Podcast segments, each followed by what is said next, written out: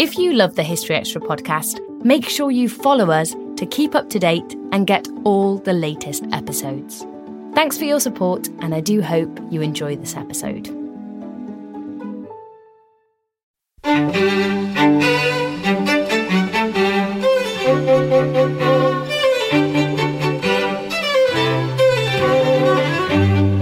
Hello, and welcome to the History Extra podcast from BBC History Magazine, Britain's best selling history magazine.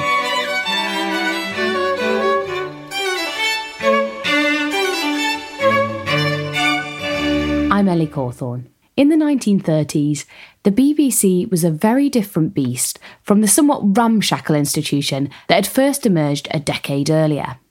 Across the 1930s, it increasingly became a cornerstone of the British establishment and also came under keen scrutiny from those in government. For the second instalment of our new series marking the centenary of the BBC, Matt Elton was joined by the media historian David Hendy to explore this second decade of the BBC's evolution.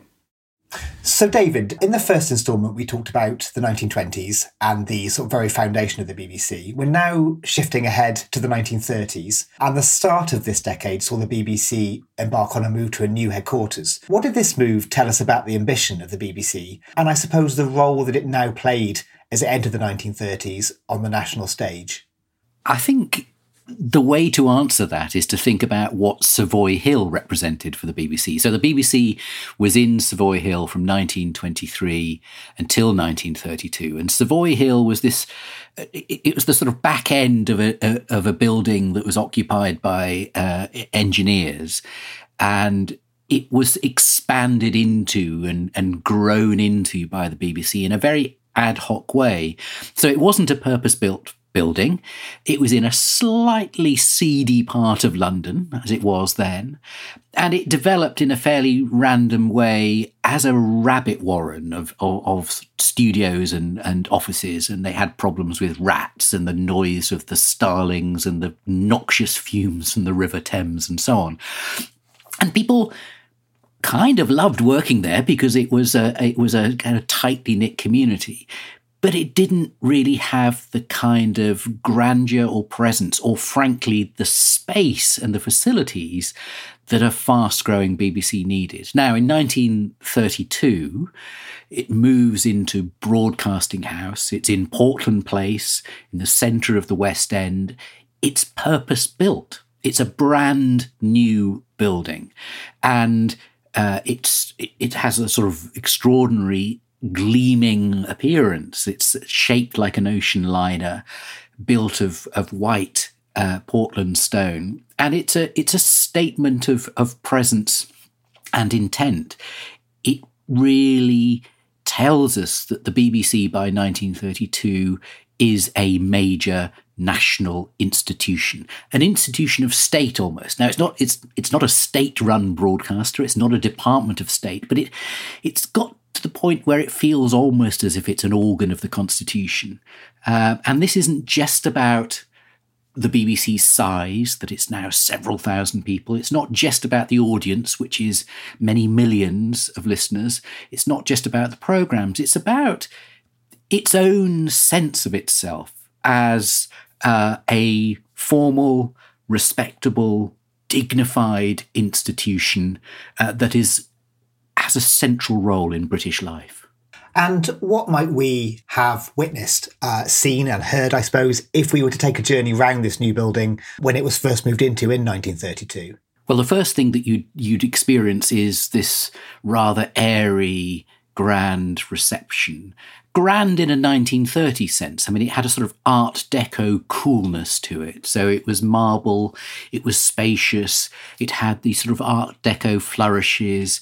It had a, a, a, a frieze by uh, Eric Gill uh, about the parable of the sower. Um, and it was sort of coolly elegant in a modern, dignified way that that suggested modernity. Uh, but with a sort of hint of tradition as well. And then you go further into the building um, and you have a, a, series of lifts, separate lifts for artists and for managers. Uh, so you immediately sense that there's something a little bit more hierarchical going on in this building. And then you've got well, you've got three basement floors because the, the, they've dug down into the London clay below. And in those basement floors, you've got a kind of uh, a, series of studios and a concert hall. Then above ground, you've got eight more floors in a sort of central block of studios. So all the studios are in a central block, uh, around by hundreds of offices. So so there's a sort of soundproofing from the from London outside. And it was described at the time as as a, a sound factory. Uh, and that's really what it was about. The the individual studios were purpose built, uh, but again using the latest designs and, and in a very elegant way. So a talks studio still had that residual idea from Savoy Hill of trying to domesticate itself. The talk studio was designed to look a little bit like a library, a modern library. The religious uh, broadcasting studio uh, was a consecrated uh, chapel. Um, and so you had the effort to try and make studios suitable for their purposes. Uh, uh, but then there was a, a, there was a telephone exchange, there's switchboard, there are control rooms, there are uh, loads of uh, bathrooms and green rooms and so on. So it was it was very well equipped. The other thing that you would have noticed would have been a certain formality about the place. Uh, you would be greeted by well uniformed commissionaires at the entrance. If you were John Reith, they would stand to attention for you. Um, and if you wandered around the building, you would have seen a new coat of arms that had been commissioned for the BBC. Uh, you would see a flag uh, on the top of the building. Uh, and you would probably see people regularly polishing all the, the brass door handles and the taps and so on in the bathroom. So it was a it was a building the BBC was proud of and felt had to look at its best all the time. The one thing that might have been surprising if you'd been a member of staff was that almost as soon as the building was opened, it was discovered to be too small. The BBC was expanding so quickly uh, that, in fact, there was still pressure on space, even in this brand new, purpose built building. That's amazing. And it's such a contrast to what we spoke about last time, or at least it feels that way looking back.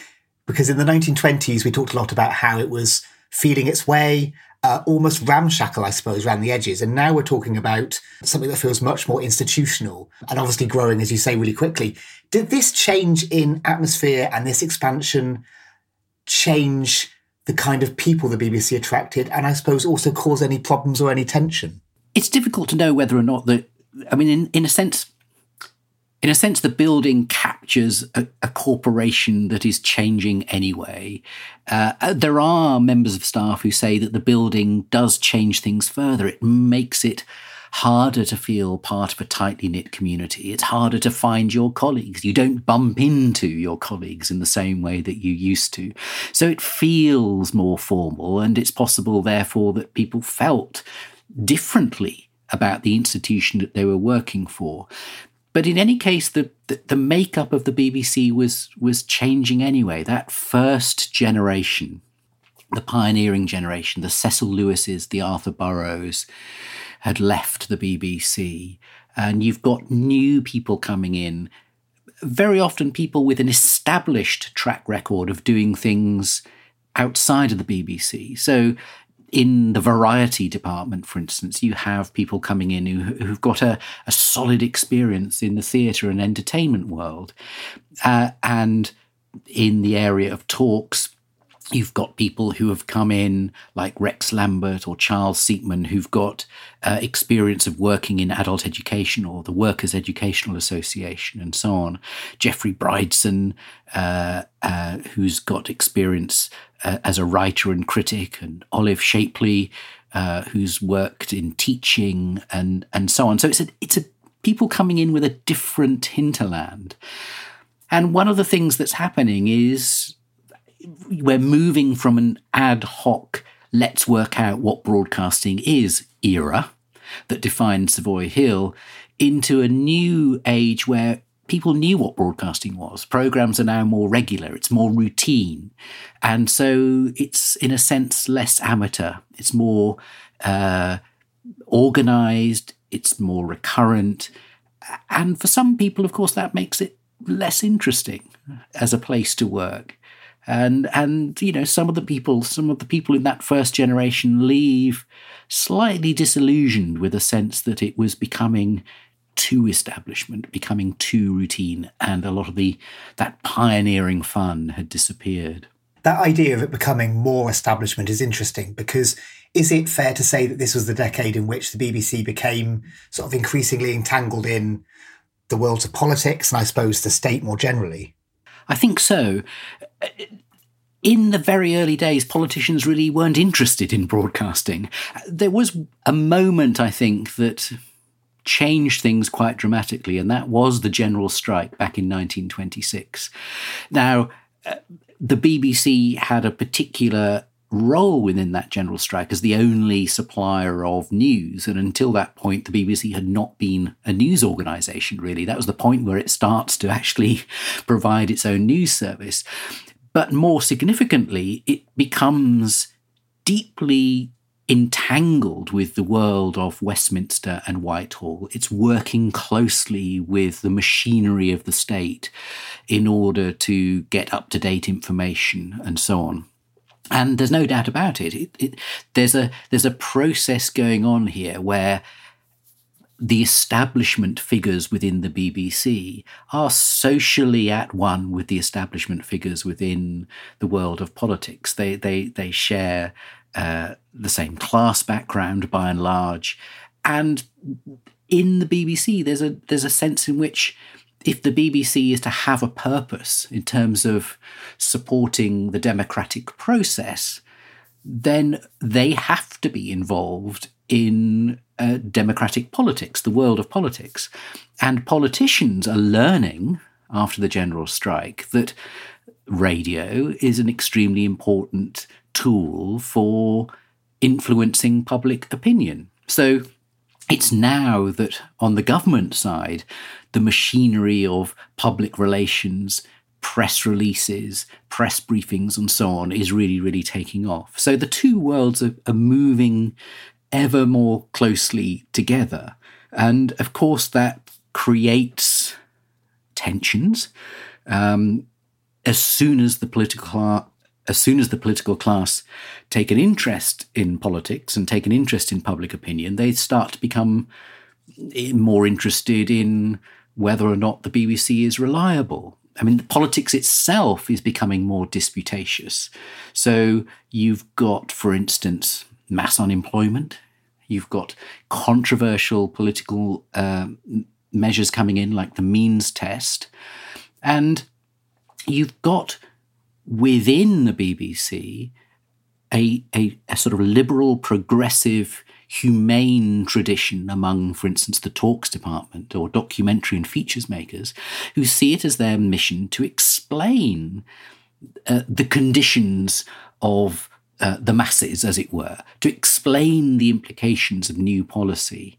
And so you've got that, that social documentary agenda, that desire to analyze government policy and its impact on ordinary lives at the same time as you've got politicians and governors at the BBC who are socially very similar to the politicians, rather concerned about whether or not this means that there are troublemakers at the BBC. So, so the, there are genuine probes at this time into the staffing of the BBC, a concern whether or not uh, radicals or, or, or Bolsheviks have, have, infiltrated the BBC in some way.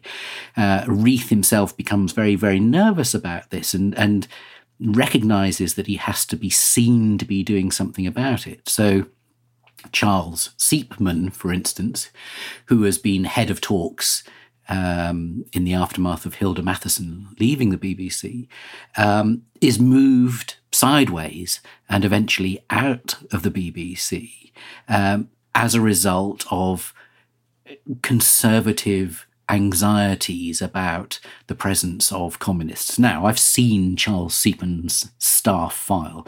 The BBC itself is clear that he wasn't a communist and that he was reliable and, and so on. But it's clear that they they were aware of these political anxieties and needed to respond in some way. And you get more conservative figures coming in in influential positions at the BBC. John Coatman, who takes over uh, in news, uh, is a sort of Kipling-esque figure who, who worked as a policeman on the uh, in India. You've actually got a, a slightly mysterious figure, Colonel Alan Dawnay, uh, who is uh, in charge of programs nominally, a BBC figure, but in fact uh, takes half of his pay from the government and is clearly there to vet senior figures and has regular meetings with MI5.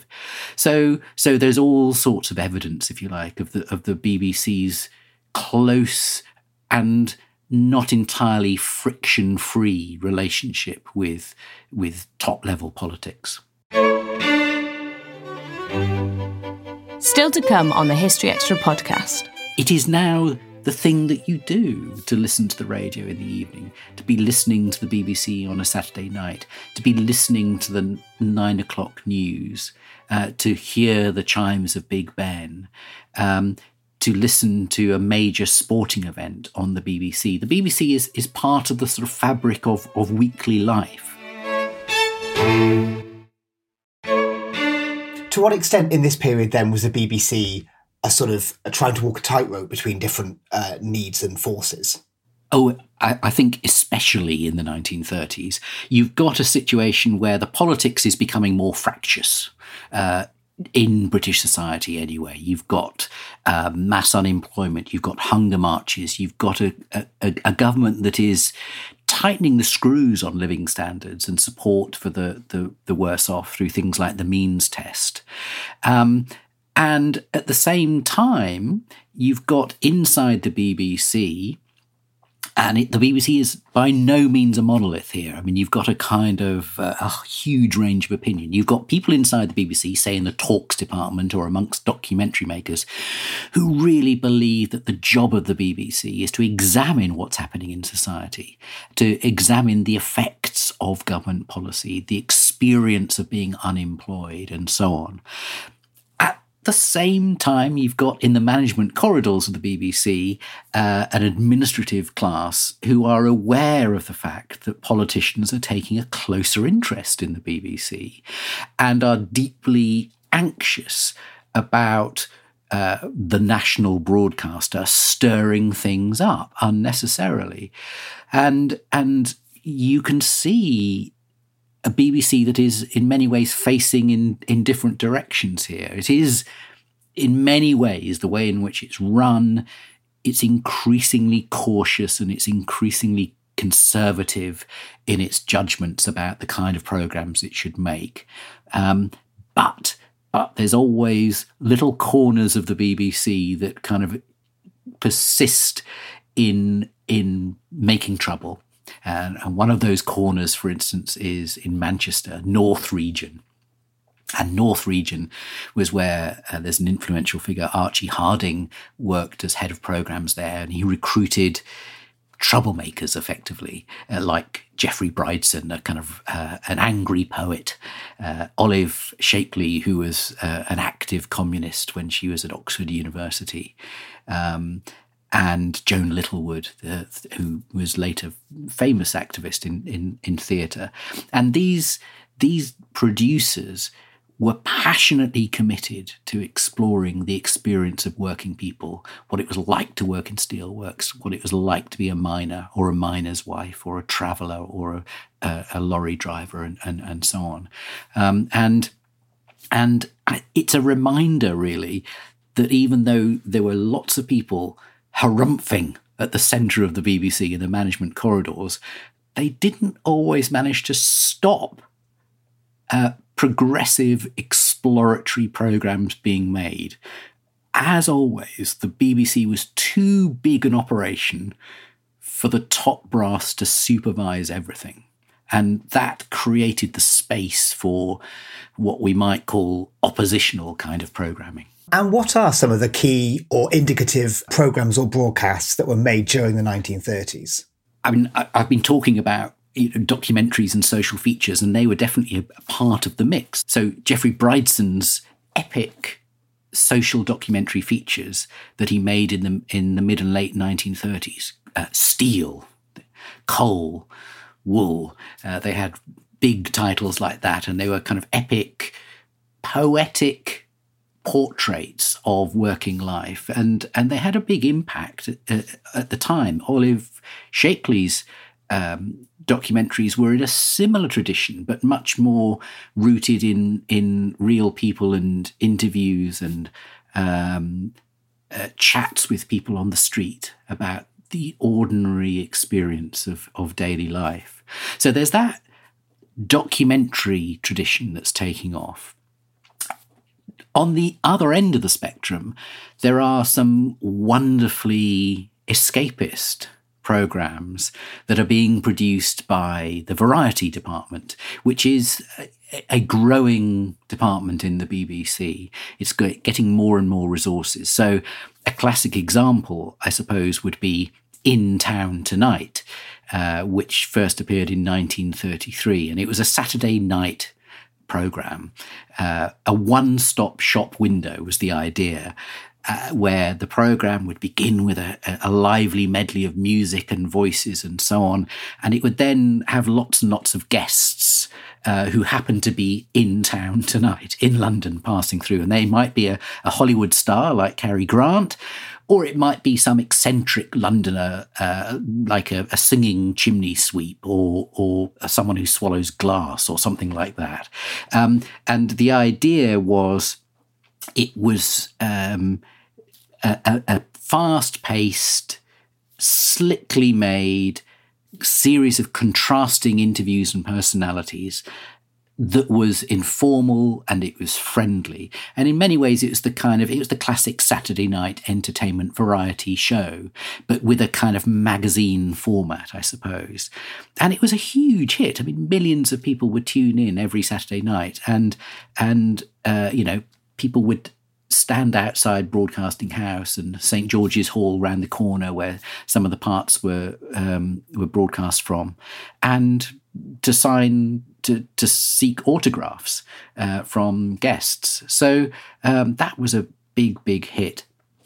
I think it's really important to, to add one more thing to the mix apart from the social documentaries and the huge variety hits, and that's television because the 1930s is is when the BBC television service starts, um, and so there were lots of programs on the schedule, and one stood out above all else in terms of popularity, uh, and that was a series called Picture Page which was in many ways a television version of In Town Tonight.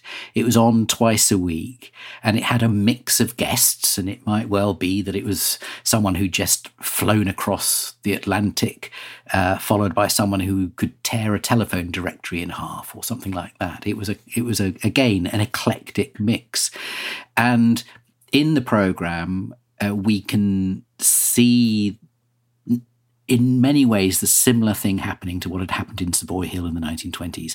They're trying to work out the grammar of this new medium. So, how do you link different items um, on television?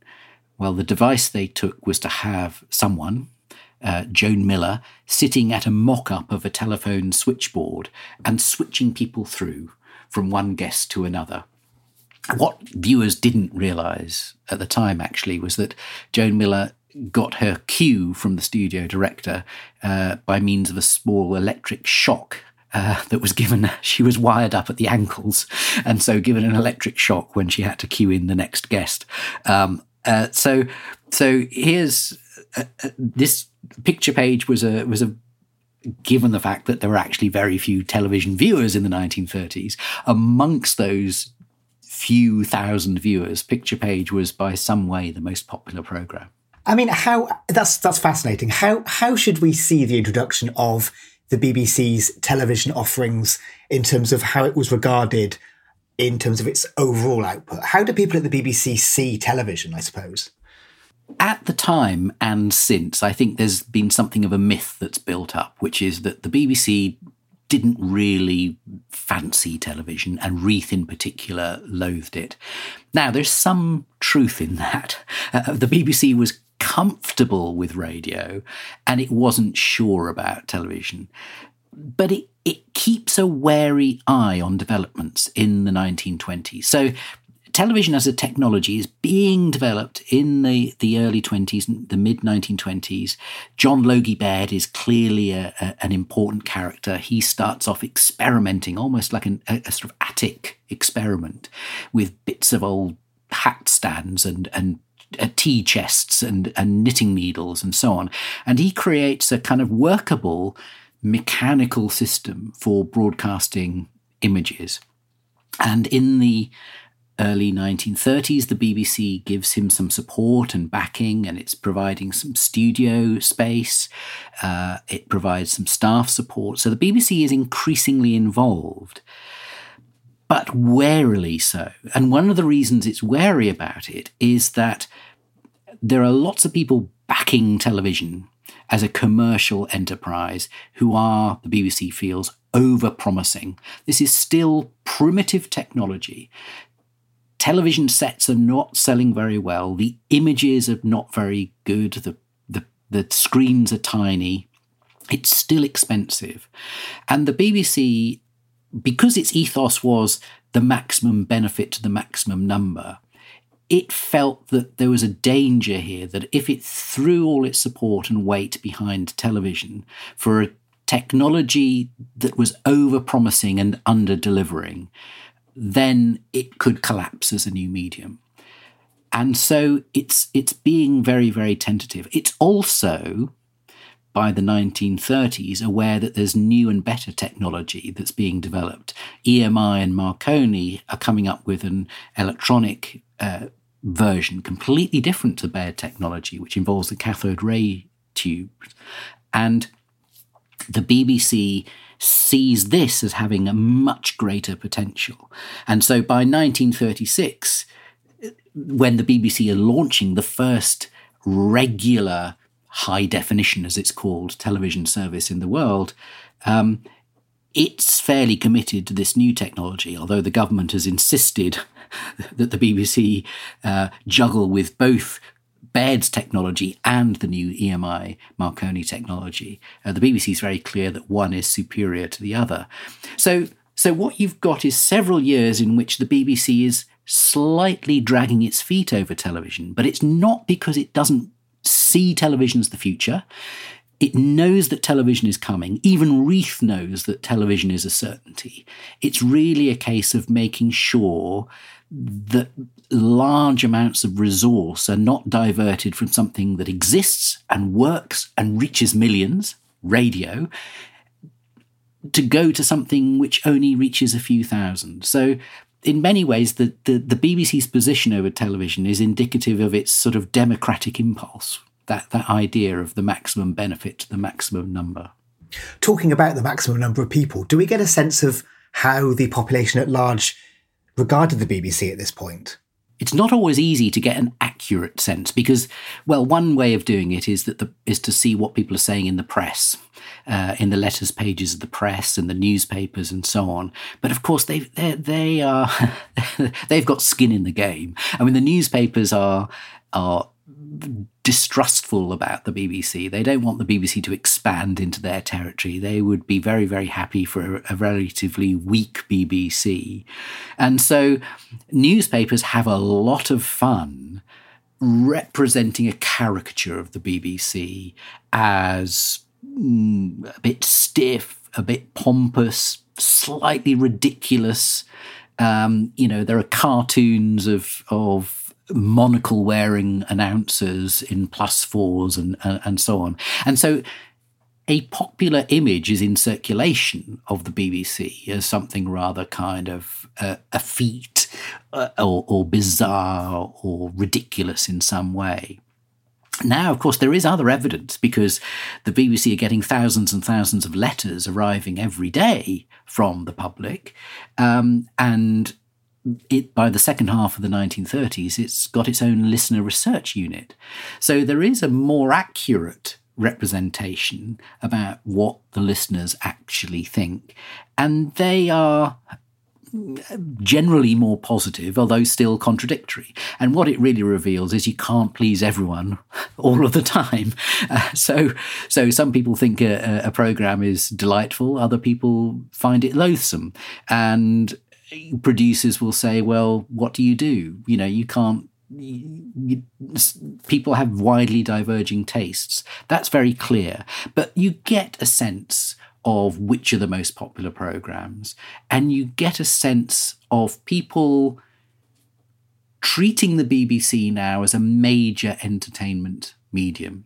It is now the thing that you do to listen to the radio in the evening, to be listening to the BBC on a Saturday night, to be listening to the nine o'clock news, uh, to hear the chimes of Big Ben, um, to listen to a major sporting event on the BBC. The BBC is is part of the sort of fabric of of weekly life, uh, and there are some really touching accounts in uh, letters and memoirs and the records of mass observation, for instance, where people talk very very movingly about how the BBC has transformed their experience of being able to listen to football matches or to concerts that they would never have had access to before.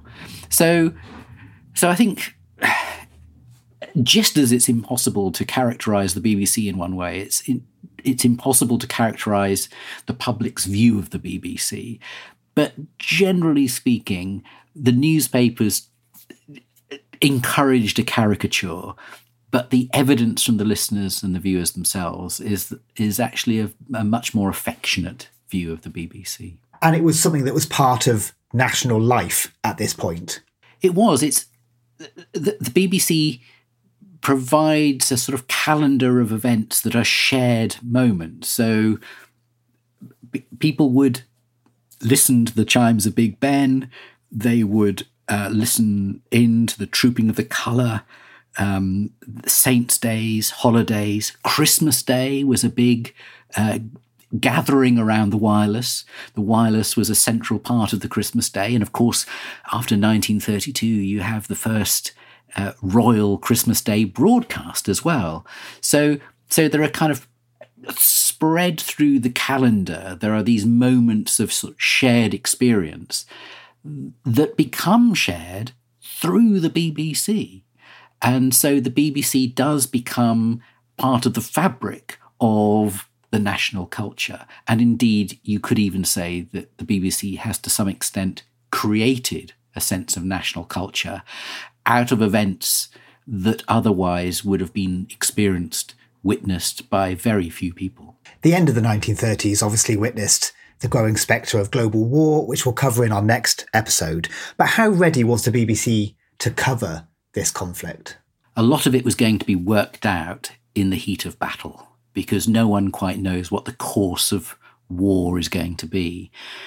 But the BBC had been preparing since the middle, even the early years of the 1930s. So those members of staff who were attuned to international politics knew that in 1933, with Hitler coming to power, something had changed round about 1935, you've got conversations taking place between the BBC and the government at a very top level, where the BBC is being encouraged to prepare for the coming of war.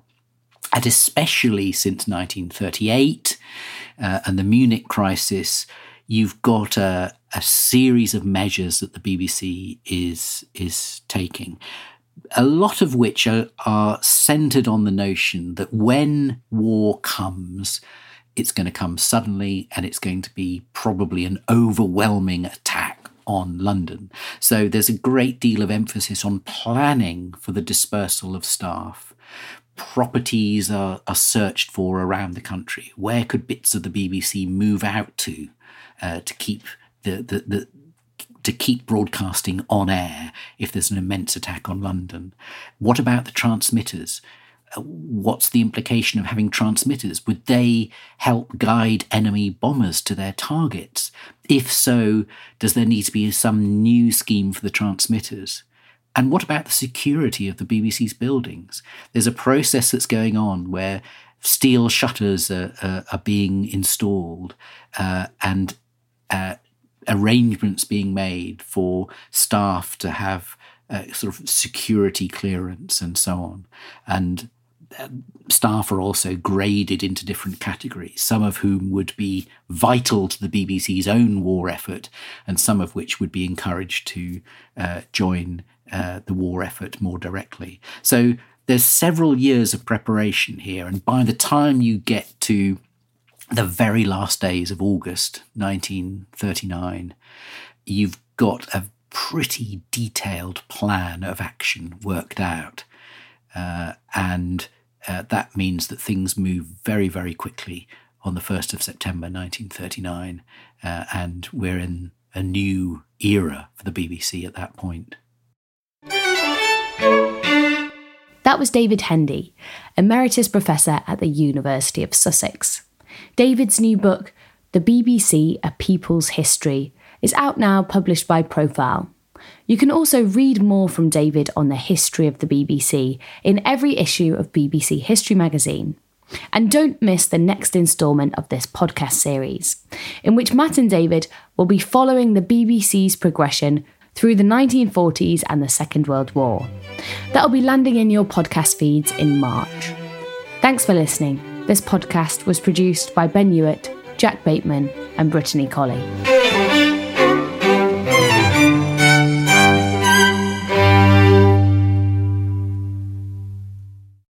A collision between a Chinese jet and an American spy plane. He came and rammed into our left wing. With relations increasingly strained, what are the chances of things spinning out of control? The Western world was asleep. I'm Gordon Corera. I'll be exploring the friction in this most important of relationships and asking Has the West taken its eye off the ball? You cannot ignore China. From BBC Radio 4, this is Shadow War China and the West. Listen wherever you get your podcasts.